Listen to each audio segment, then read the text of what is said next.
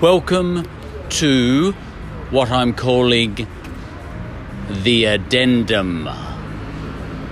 This podcast as a whole is a talk story or a set of talk stories, stories to my children. But, you know, sometimes I wasn't in the mood to tell stories and I just wanted to talk about other things. And I've put these other things into the same podcast, but I want to separate them out from the talk stories. So here's what I'm doing. Um, this is the start of the addenda, if I can put it like that, and this is episode one of the addenda. You know, or do you say addendum? Addendums. You know. Um, this is episode one of the addenda. I don't like the sound of addenda, but it's probably right. And um, and but so that they don't get mixed up with the talk stories, you know, so that you've got. Uh, I've just decided to do this halfway through. Um, I am going to put the dates forward. You can do that in podcast land. Um, let's say I'm uh, doing a podcast on the 25th of July, 2019. Right, I'm going to forward date these addenda to the 25th of July 2024, exactly five years hence, you know, forward. Um, so if you're listening to a podcast that uh, an episode, this episode, let's say this episode is dated whatever in 2024, just subtract five years and you'll know when I actually did it. Let's get on with the show.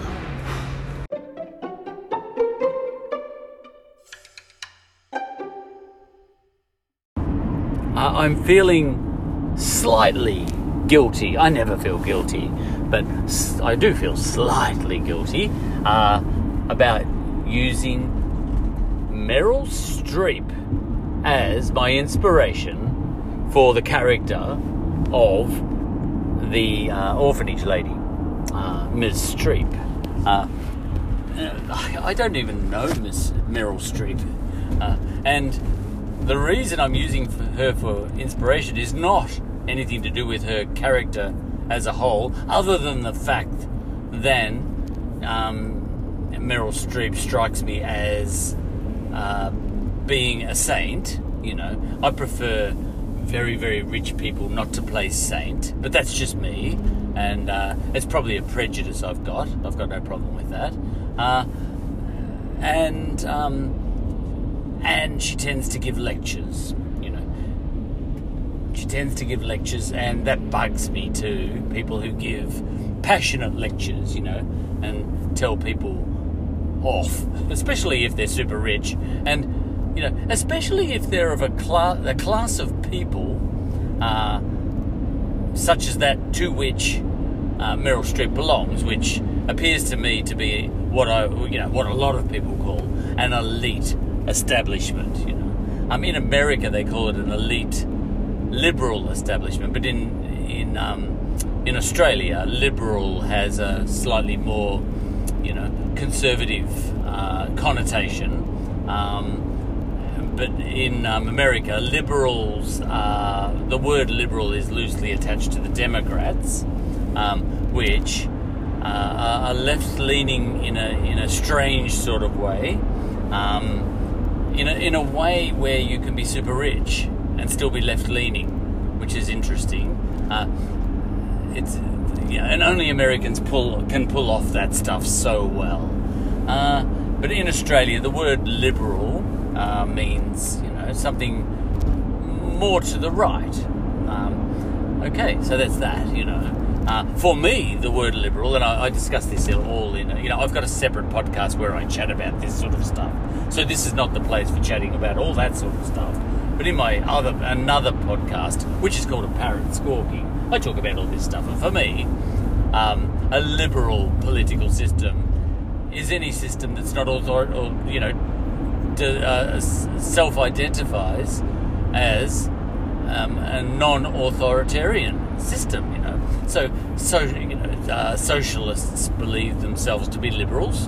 You know, they're there for the freedom of the people, and and so are conservative. Conservatives believe themselves to be liberals, as and uh, quite literally the Liberal Party in Australia, which is a Conservative party, uh, calls themselves, obviously, the Liberal Party, you know, because they believe they have the way forward for freedom for the people, liberty for the people, you know, uh, liberalism. Um, but, you know, all the political systems in the world that you can poke a stick at in the modern era are liberal systems uh, in terms of their core values, self-identified.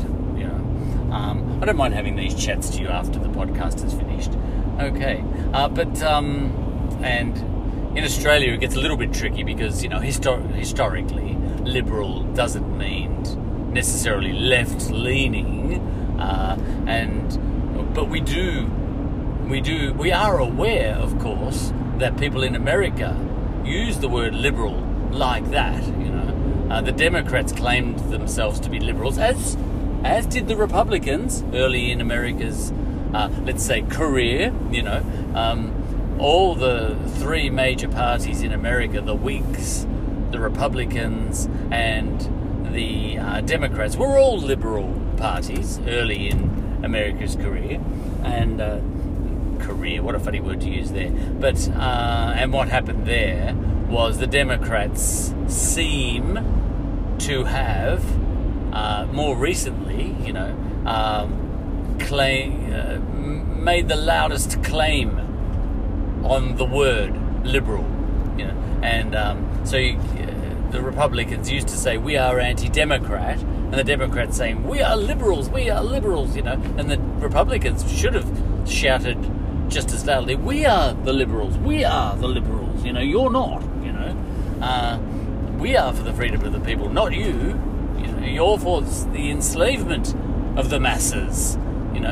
Um, and, uh, you know, so that you, the elite few, uh, can have all the money and the beautiful clothes, like Meryl Streep is what I'm suggesting, um, and, and pull off the, the pull off the best trick in history and get the peasants to love you for that, you know. And and that's roughly how it works in Hollywood and amongst the the beautiful people in the you know the establishment elite or what the Americans call the liberal elite.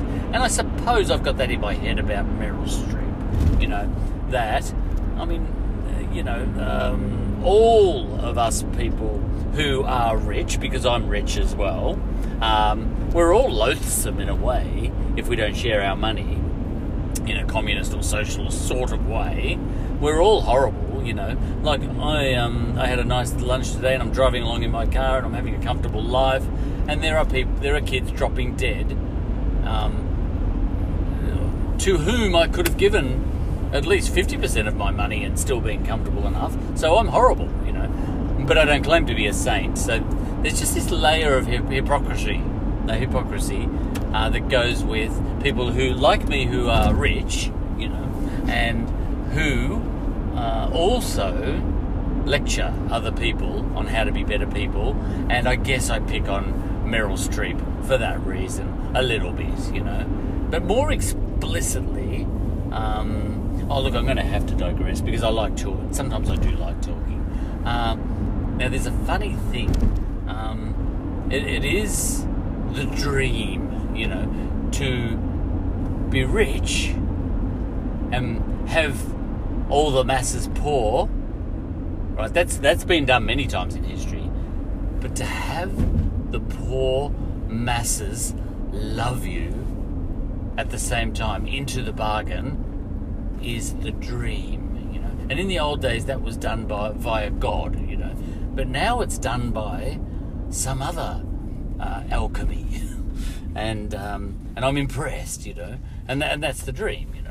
And if you can pull that one off on this planet, you're really going somewhere.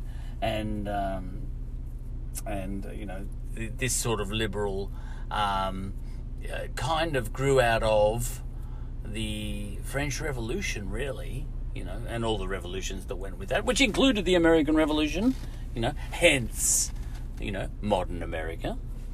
Okay. Uh, but, um, and, you know, I always, um, I'm always struck, and I don't know how relevant it is, there was a thing called the war in the Vendée, children. The war in the Vendée. You know, in the Loire Valley. Loire, L O I R E. In, um, in, in France. In France. And, um, and what you had over there was before all these liberal systems about which I speak, um, we you had an authoritarian regime, you know, which was the um, the monarchy of France, you know, and um, the Burgundians and the other ones, whatever they were, um, King Louis the 99th, you know, and um, and Marie Antoinette, who never said let them eat cake, you know, those people, uh, and.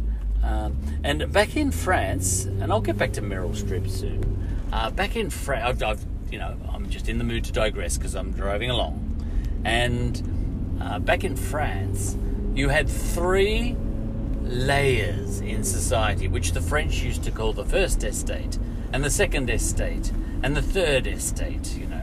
And the first estate was the priestly class, you know, and the second class, uh, the second estate was the nobility, and the third estate was the peasants and the merchants and everybody else who wasn't in who weren't in the first or the second class, you know, the second or first estate. And I hope I got the nobility and the priesthood around the right way. I'm sure that surely the priesthood has to be the first estate, you know, being closer to God. Yeah. And the the way the system worked is, you know, you could be a sun king, you know, beautiful. You know, you could um, you could be all in gold, and the idea was to get the peasants to love you um, and in that authoritarian regime, and stay peasants at the same time. You know, that's the dream in the authoritarian systems. And uh, what used to happen, that was monarchies by divine rule, you know. And God, God would um, give power to the monarch, you know, and the nobility. You know, that was God given. Um, and then the monarch would uh, dispense that power amongst his people, you know, and the people would be grateful for that because, you know, who's going to cross God? You know, you're not going to cross God, are you? Uh, so that's the way it worked. And if, if anyone would ever doubt that, um, you would um, they would appeal to the priest class and say, "Is this true?" You know, they would ask the first estate, "Is the second class estate?"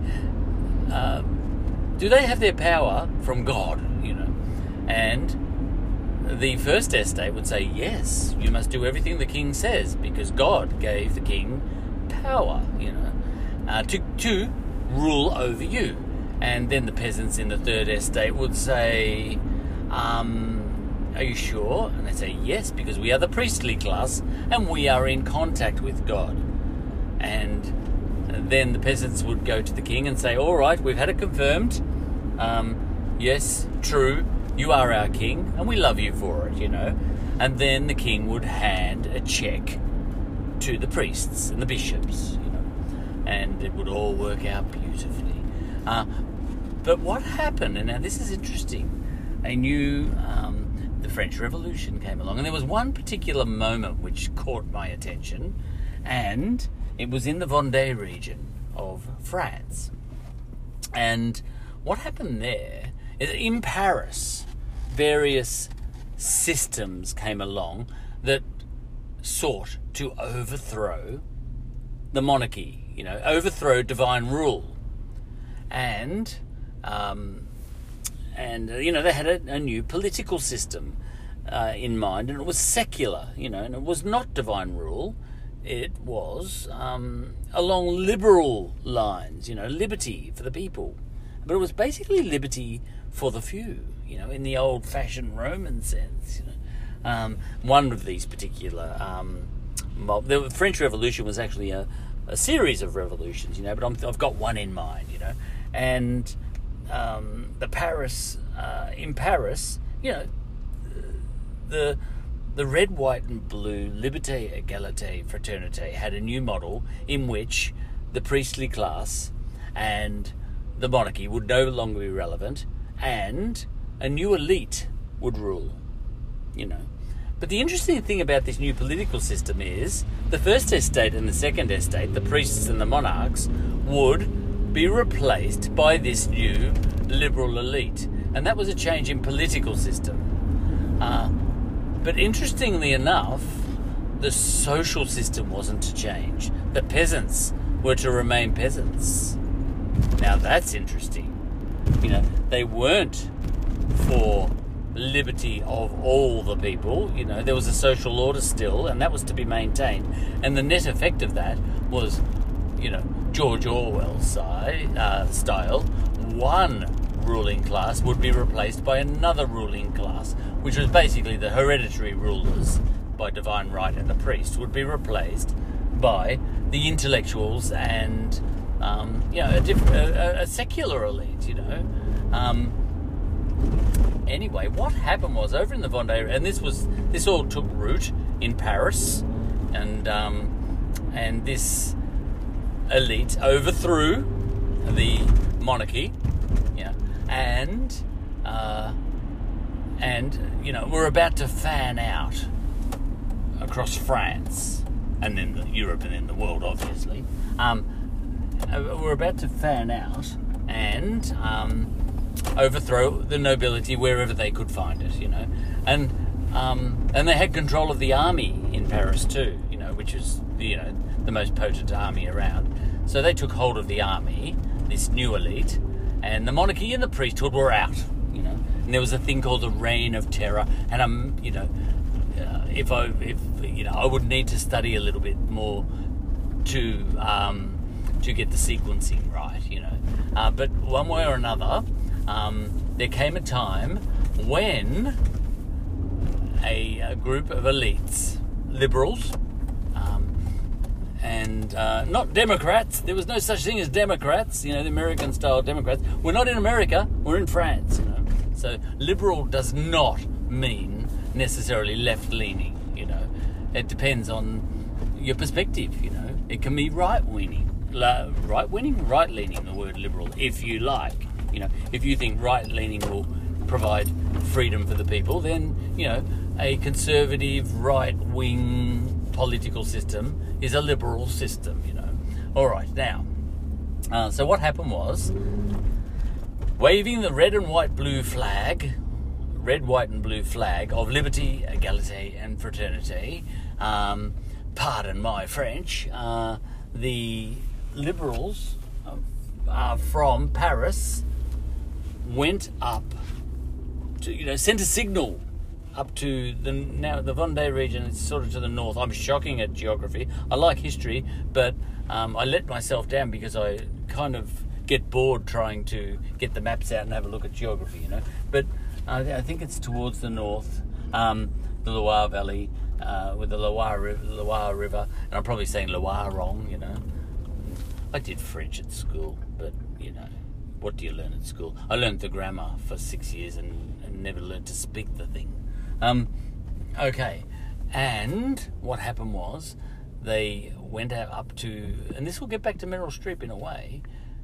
They went up to uh, the Vendée region, and they were going to overthrow the nobil- nobility so that the people should be free, you know. And shock and horror, the peasants up there sided with the nobility. The peasants and the nobility and the priestly class were all united against this new political system of freedom. The peasants wanted to stick with what they had and the liberals, uh, you know, who were after freedom, this was a risk to freedom as far as they could see. The peasants wanting to stick to the nobility. So, what did the liber- liberal loving, you know, the freedom loving liberals do? They engaged the army to go up there and slaughter the peasants. Now, I've, I, I, you know, now there would have been nuance in all of this, but this is roughly how it went. And I found that fascinating because it reminded me of sort of America in a way, where the liberal elite you know, because back in the Vendée region there, back in um, you know France, and when would that have been? About eighteen hundred. You know, I don't know which revolution it was. You know, which which phase of the French Revolution, but it was you know late seventeen hundreds or whatever, something like that. Yeah, it was definitely way before Napoleon. And um, anyway, what happened was the peasants were on the side of the conservatives, and the liberals, if you like, were anti the peasants, anti the people, as it were. And I find that fascinating. I've spoken a little bit too long there in a way because this is supposed to be short podcasts, short plus, short episodes all the way. Um, now that kind of reminded me of the way the uh, a lot of the would you call them peasants in America that vote for Donald Trump, who I am no fan of. You know, I will say that, and I'm I'm not just saying that so that I can have a crack at Meryl later. Um, but I'm no fan of Donald Trump, you know, and I'm no fan of Hillary Clinton either. You know, that was the um, election from hell. That election in America, you know, where where both can, you know, Hillary, who was all for the continuation of the establishment elite, and Donald Trump, who um, is probably the most divisive world leader I've ever seen. You know, uh, shocking shocking choice. Hillary and Trump, both terrible. In as far as I can, you know, as far as I can tell from from way over here in Australia. Yeah, the American political system is awful. You know, I, I don't even like it. Um, one person, one man at this point in time, can declare war. That's nuts. You know, that's um, gee, that's that feels like the authoritarian days of old. Okay, anyway, so uh, what happened in the Vendée region with the peasants being what you might call conservative reminds me of you know what you might call the struggling battlers of America, the poor people, um, siding with what you might call a conservative, you know, like Donald Trump, and in and to a certain extent rich liberals in Hollywood um, lecturing these poor people. You know, not poor people, not poor, oh, you poor people, but actually poverty stricken people. So you can have this spectre of someone like um, Meryl Streep, say, lecturing a, uh, a, a family uh, for their lack of um, progressive credentials on the side of feminism and all that sort of stuff and LGBT and all that sort of thing. Meryl Streep marching, you know, stopping outside in her um, stretch limousine, stepping out out of her car, and this is how I imagine it. And I may have Meryl wrong, but I can imagine her knocking on the front door of one of these poor houses. Um, you know, some family who's who's renting because they lost their house in the global financial crunch, um, and knocking on the door and chastising them because they're not being feminist enough or something like that, you know, because Meryl Streep has a lot of causes and from my memory I looked them up once and none of them were to, uh, were about the wealth gap, you know, nothing specifically about the wealth gap between the super rich in America and you know the poor masses, you know, the the struggling people, you know. Um, and she had every other cause. uh, LGBT and feminism and you know poverty in Africa and all that sort of stuff, you know, or poverty in general, but not not struggle street poverty, you know. Um, anyway, I can imagine Meryl Streep, and this is where I might have her badly wrong, and um, I. I won't say I apologise because I don't. If I if I wanted to really apologise, I'd just delete this episode, wouldn't I? Um, and um, and I've got it in mind that she. Uh, I can I can just imagine her hopping. Um, you know, dressing somebody down, and no one does that better than Meryl Streep. She is just so incredibly passionate and eloquent at the same time, and she fairly shakes with fury as she's giving a lecture. I, have uh, got, you know, I've seen it, um, but she never, she never loses her words. You know, so she she maintains her rage and her eloquence at the same time, which is a good trick.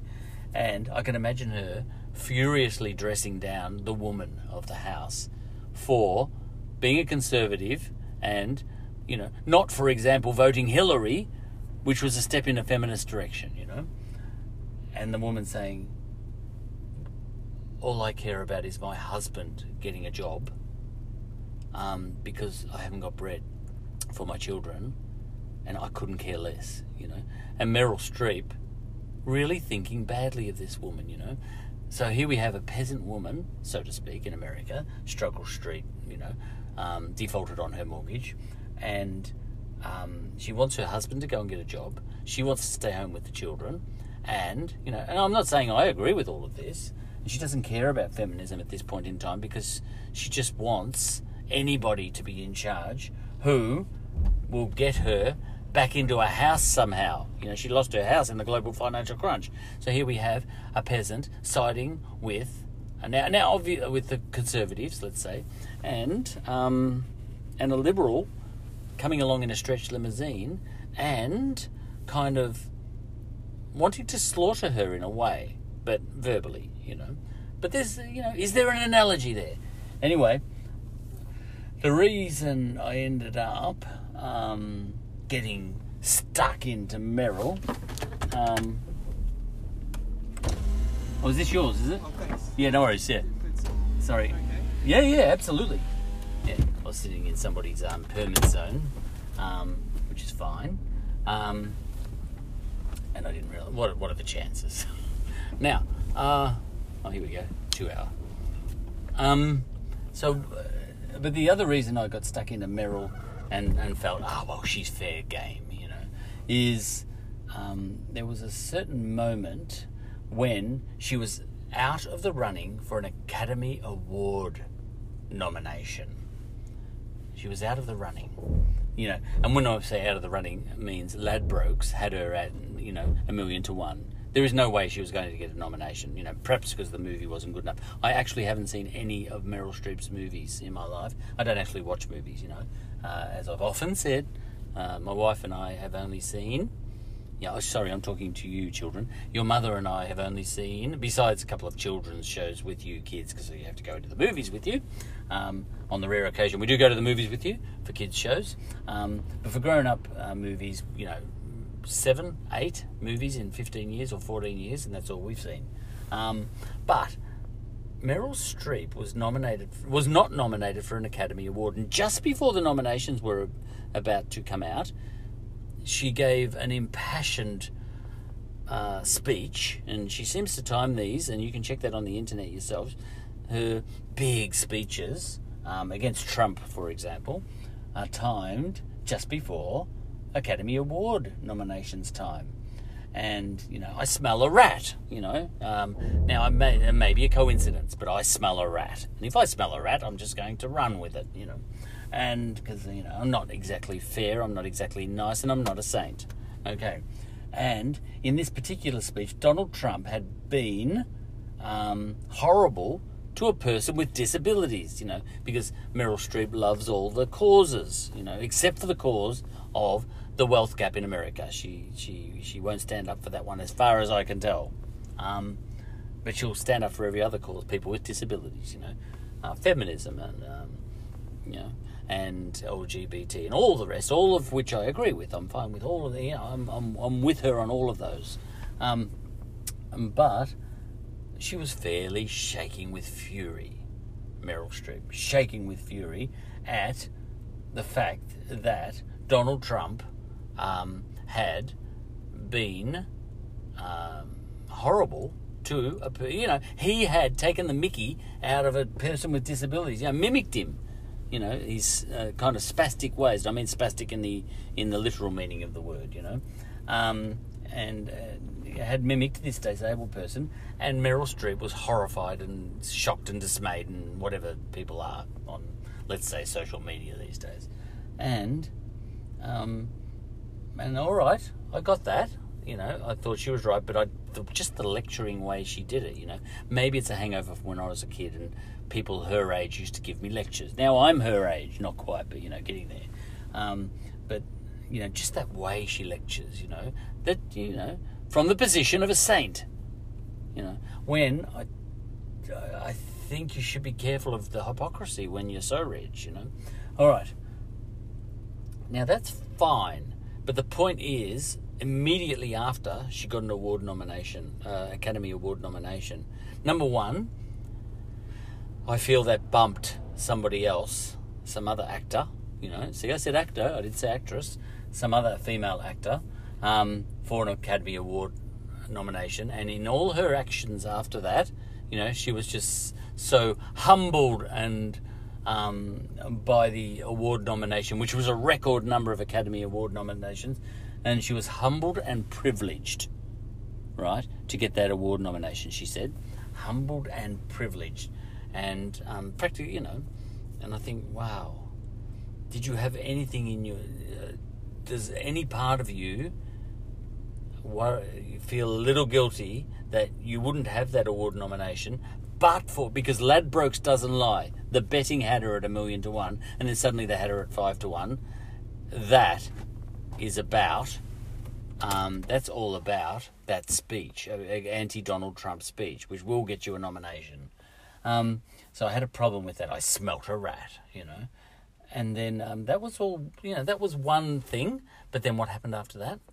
Uh, not long after that, and I noticed um, someone, as she was preparing uh, for her award, uh, you know, for the Academy Award celebrations, um, some dressmaker let her down on her dress, and she gave a speech about that, and it was just as passionate, and she was filled with just as much fury and eloquence as she was about um, Donald Trump having having been horrible to a disabled person, and she was being like that about her dress, and she said words to the effect that this is my uh, the most wonderful moment of my life, or something like that. Google it yourself, and you know, just Google something like Meryl Streep dress Academy Awards fury or something. You know, you'll find it. That's the way the internet works now, and um, and she was eloquent and furious about the mistreatment of her with respect to someone letting her down in terms of her dress, you know, the dress that she was going to wear at the Academy Awards. And um, and I'll leave it at that.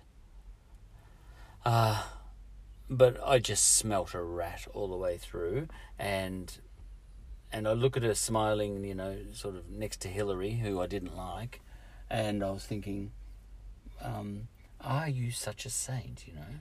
Now, at the same time, I'm saying I'm not a saint. In fact, I'm being quite horrible attacking her when I hardly know her. So I am being quite horrible.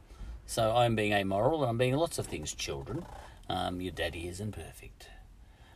But after all that, it just turned around in my mind. And I thought to myself, hmm, I think I'm going to make the orphanage lady a Miss Streep. I'm a very bad person, you know. Hmm.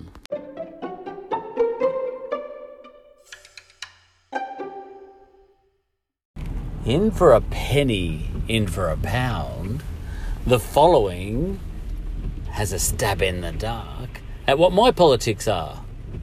Now, um, this is buried deep at the end of an episode, which uh, gives me some ground cover. No one's going to get this far into the episode to ever even hear this. That's my theory. And I think it's a genuine theory, you know, I'm not putting that on. I think that's genuine. I don't think many people will get to this point. Uh, there's something wrong with you if you have. right. Now, um, yeah, so my politics, all right. Uh, and um, no one's going to get this far into the episode to find out what my politics are. That reminds me of a Vicar of Dibley episode. Frank, was that his name? The boring one? Um, yeah, I'm channeling him. Uh, he came out as gay in one episode. Uh, he had a radio station, or he had a guest spot on a radio station, and he came out as gay. But because he's so boring, nobody actually heard it. So he got to come out without coming out.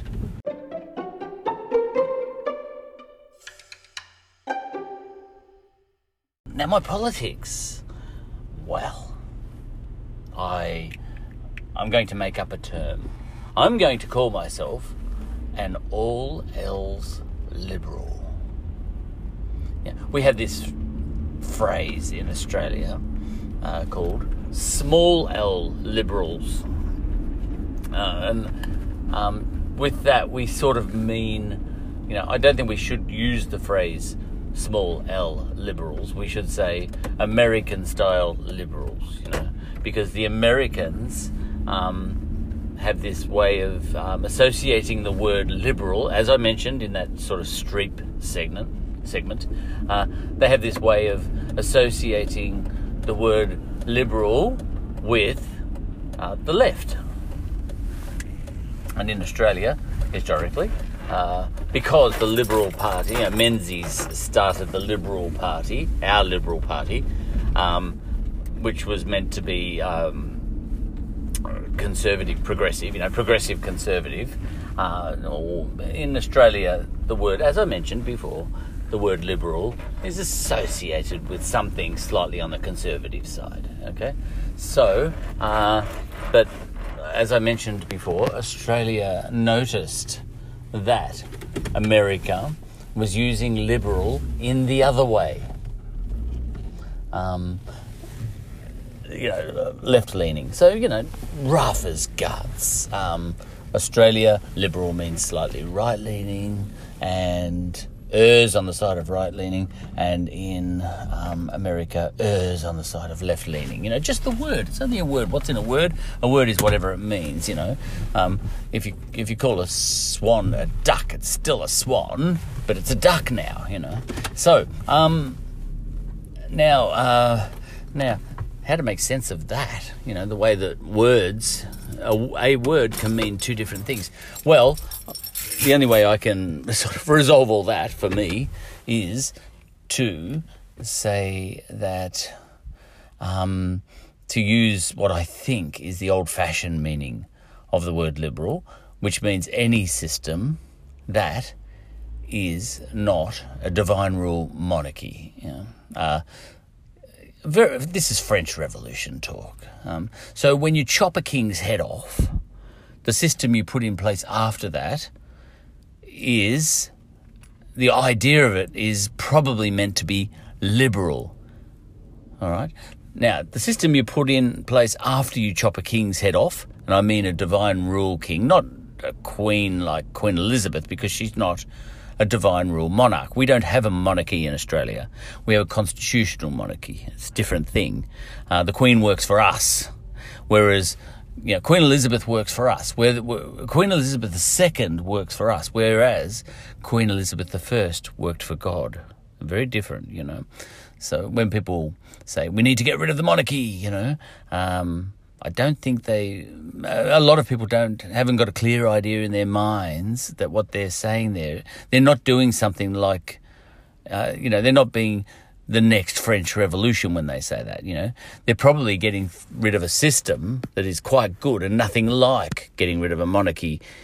In the sense that getting rid of a monarchy in the old days was getting rid of a monarchy. Okay, now, um, uh, really, it's just um, switching a Queen Elizabeth II style head of state who never gets on Twitter for possibly a Donald Trump style president who is always on Twitter. You know? uh, or it's possibly, possibly about uh, getting rid of a governor general, as we have as our effective head of state, who can't declare war, and switching that for a president who can declare war like Donald Trump can, you know. Um, it's about switching, perhaps, you know, nothing to do with, you know, French Revolution style get rid of the king, you know, nothing to do with that. It's, it's about perhaps getting rid of a governor general that interferes, shall we say, in the political life of Australia. Not at all um, he's just there, you know, to bring down the hammer if um, a prime minister should go right off the rails, like Gough Whitlam did once. You know. um, economically, he did. Okay, so it's about switching a governor general who does nothing for a president who feels he needs to be doing something every day, or else he's not being a good president. You know, um, switching a governor general who isn't voted in and isn't, you know, doesn't feel the need to be taking action all the time. Um, yeah, otherwise he wouldn't get voted in. You know, uh, for a president who has been voted in by the people and to get voted in, he had to make all sorts of promises that he would do things, you know. So it's about switching a governor general who does nothing to a president who does lots of things every day. And it's a question of what you wish for, you know, and careful what you wish for. Yeah. And me, I prefer the way we've got it. Uh, the worst possible thing, in my opinion, is having a head of state who feels like he or she needs to do something uh, to some extent, I think um, the best head of state, you know, the, the, the most, the strongest political system is a politician who doesn't feel the need to do anything. You know, the less a politician is doing, the less the less heroic a head of state is being, the stronger the country. Yeah, that sort of thing. All right. So I call myself and and you know, and I, I, kind of only just made that up as I was, you know, preparing to, you know, I was driving along and saying, uh, what am I? And I say, all right, I'm going to call myself an all L liberal. And what I mean by that, I'm in favour of a, eh, of the best system possible that creates freedom for the people. Okay, but I don't want to define that any in any more detail. Yeah, it could mean the most freedom for the most people, but it doesn't have to mean that. You know, uh, so I'm for a system that is not. You know, it's easier to say what you don't want than what you do want. Yeah, Socrates said that. You know, I, I can't tell you what I do believe in. I don't know if I'm quoting him perfectly. I, I can't tell you what I do think is true, but I can tell you what I think is not true. You know? um, so I can tell you what I don't want, and that is any sort of divine rule kind of monarchy, you know, authoritarian rule. Um, I'm into freedom for the people, and that's an all L liberal, someone who's into freedom for the people, and. Uh, and you'll say, all right, oh, more details, please. You know, do you mean socialist? You know, because they think they're they're all for freedom for the people, or are you a progressive conservative like the Liberal Party in Australia? You know, self-identified progressive conservatives. You know, um, are you one of those? You know, maybe you call that liberal. Um, are you, you know, are you into sort of Hillary Clinton, Bill Clinton, Obama style? Um, American style of liberal liberal elitism? Is that the sort of freedom you want? Or maybe Donald Trump sort of freedom, you know, where you isolationist type of freedom, where you, um, yeah, and all that sort of thing. You know, tell us what you mean. Do you are you into the Labor Party in Australia? You know, all for the workers. That's the best freedom for the people, all for the workers. You know, what sort of freedom do you like? Do you, are communist? You know, you're Leninist right now. You know, that sort of thing. Um, okay, so um, by an all L liberals, uh, I mean I'm for uh, any combination of all of those things, plus other things not yet even invented, as long as it's not authoritarian rule. Um, but even then, you know, I might decide that free, you know, I, I, I vote for freedom for the people.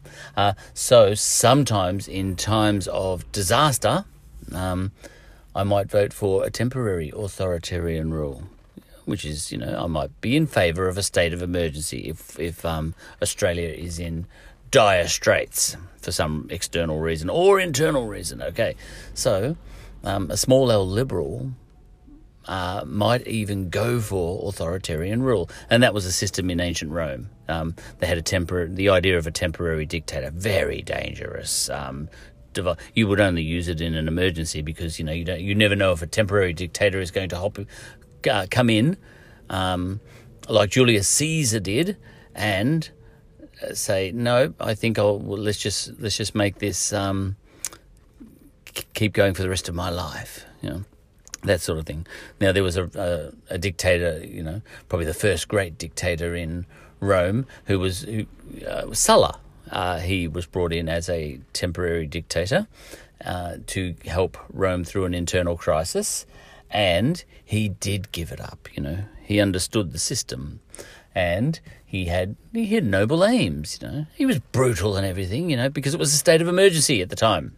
Um, civil rights, as you might call them, uh, are not a right uh, because they can be suspended in a time of emergency, even in Australia. You know, when people, when Martin Luther King says, we want civil rights, what he means is we want limited civil rights uh, because we are quite happy, you know, unless he was a nut job, which I don't think he was. What we mean by we demand civil rights, well, we know what he was demanding. You know, he wanted equality for um, African Americans, as lot, but uh, but you know, um, zooming out a little bit, when you want civil rights, what you mean is you want limited civil rights. Okay, you got to demand civil responsibilities too, and um, and you know civil rights also means that in a time of internal or external tension or stress or you know disaster, uh, a state of emergency can be called where um, civil rights are suspended for a period of time. Yeah, and I'm for that.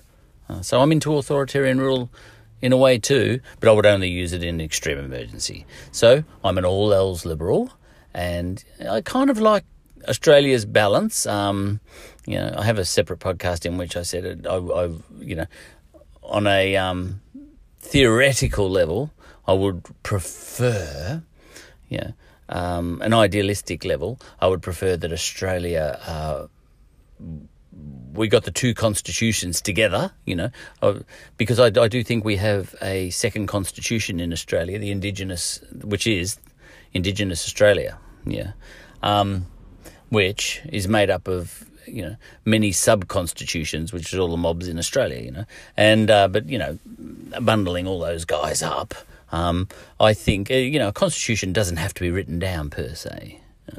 Um, you don't actually have to construct one. It can be, um, you know, Rome had a constitution, but it was in people's heads. It wasn't written down. It wasn't written down. Rome had a constitution. It was called the idea of Rome, and without actually, um, and it couldn't even be put into words. It was kind of more sublime than that. You know, the idea of Rome. The constitution of Rome was something elusive. You know, it was an idea, and. Uh, and occasionally, you know, you'd have some people trying to put that into words, and Cicero was famous for that. I heard that um, in ancient Latin he would have been called Cicero, but Cicero, they had a hard C back then, Cicero. Um, you know, and Julius Caesar would not have been Julius Caesar, he would have been Julius Kaiser. Kaiser, you know, just like the Germans. Um, okay. Uh, so, I'm a small L liberal girls, and you can make of that what you will. Yeah, and you know, um, I, I, I think you know, uh, European Australia or British Australia. It's not European Australia. You know, we're not French. Um, British Australia um, has a constitution. Uh, and I think Indigenous Australia does have a constitution too. You know, so we've got two systems in Australia. Um, but at the moment, you know, British Australia is trying to bring Indigenous Australia in. You know, there's a debate on at the moment, and you know, I think there will be some recognition of Indigenous Australia within uh, British Australia, and I would prefer that the two constitutions, you know, were married in a more equal partnership, which sounds ridiculous because you know uh, I won't say why it sounds ridiculous, but you know, the, the British Australia is so powerful and in the majority. I'm not talking morally, I'm talking about just sheer practicality. And I think Indigenous people know that too. Um, but, you know, ideally, um, I would like the two constitutions to be married into one new one.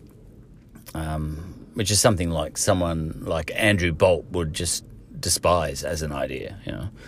Uh, um, but we're doing something different in Australia at the moment where even Indigenous people are trying to get into the British Australian system.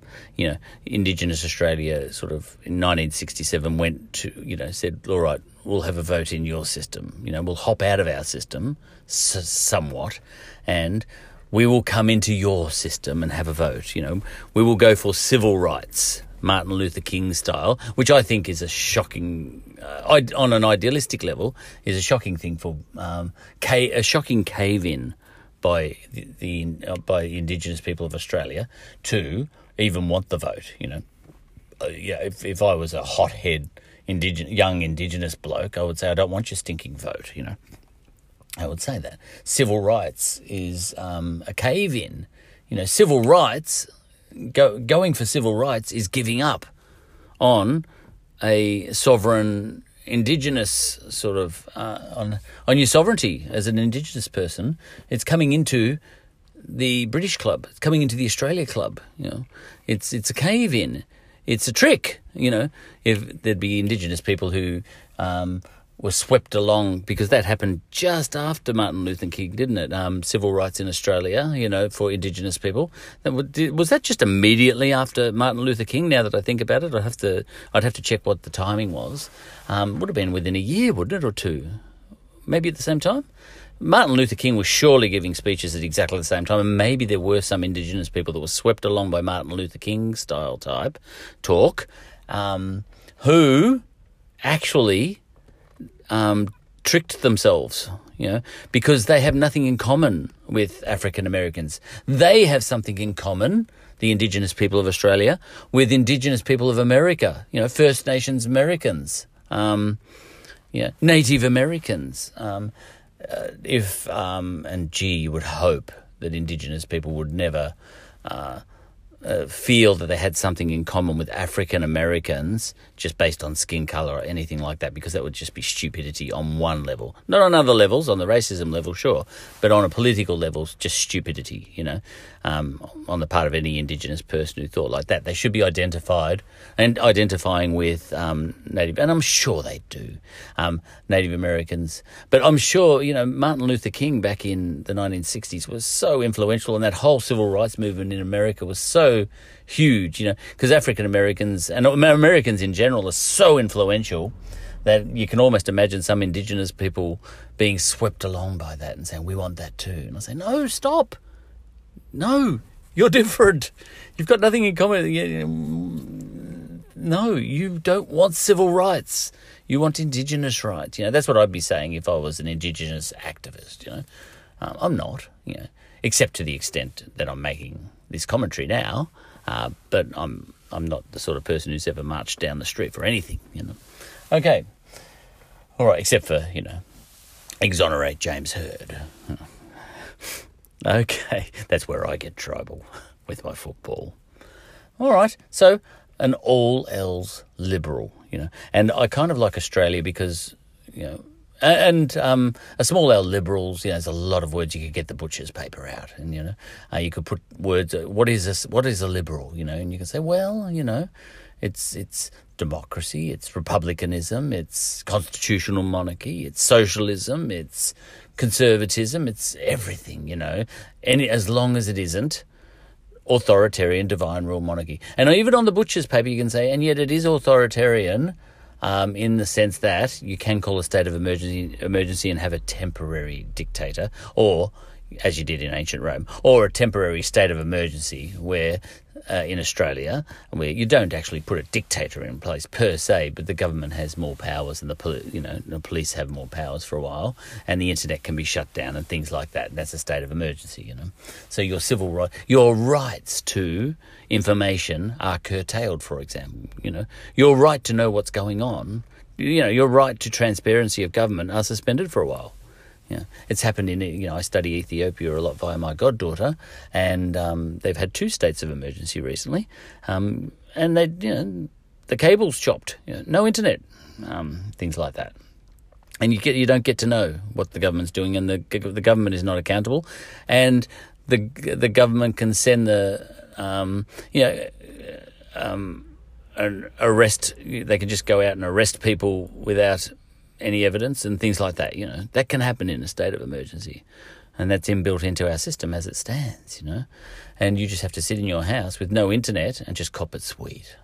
That's your civil rights. Now, but it has to be a big emergency. But Australia, what are we? Yeah, so you could get that butcher's paper out, and we're a little bit of all of that. You know, we're a capitalist country, and yet we're a socialist country because we have universal universal health care. Uh, that's socialist. You know, anything. You know, and um, we have state schools, and that's socialist. Um, and we have a lot of other things that are socialist in nature.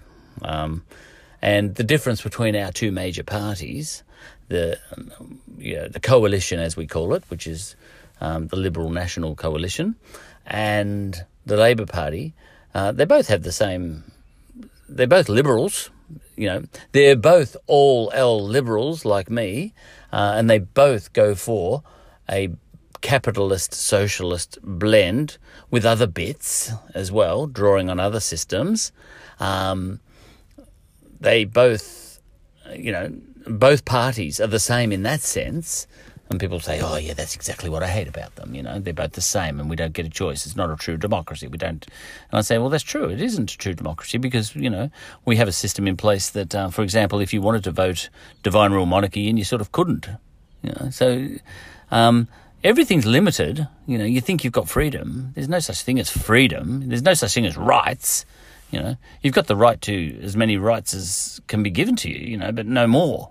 Um, and those can be suspended at any time anyway. You know, if the threat of war or something is big enough, all that can get suspended. You know, um, so um, so we're all those things. Uh, um, so we're a capitalist society, but we've got lots of socialism. Now, the difference between the two parties is there is a difference between the two parties. You are voting for something, right? But we don't give you much power. You know, you don't have that as much civil rights as you think, and neither should you, in my opinion, and neither should I. Um, what you do is you get to vote on what percentage of socialism do you want with your cup of tea.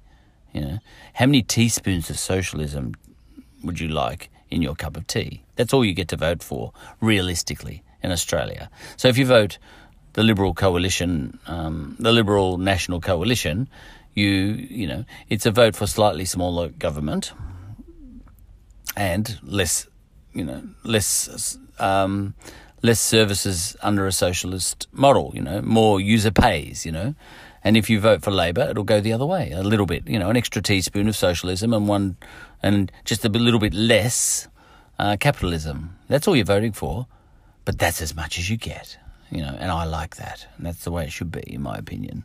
Don't give the people too much power, is my feeling. Give them as much liberty as you can, but don't give them too much power.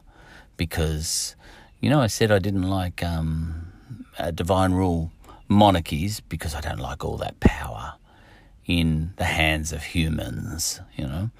Um, there is uh, the most brutal dictator can be the people.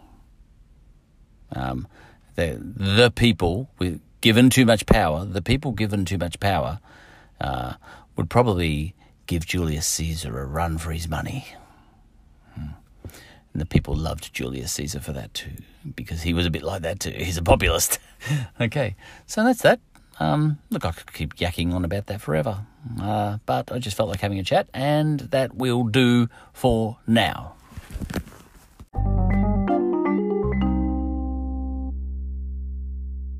The podcast you just heard was made using Anchor. Ever thought about making your own podcast? Anchor makes it really easy for anyone to get started.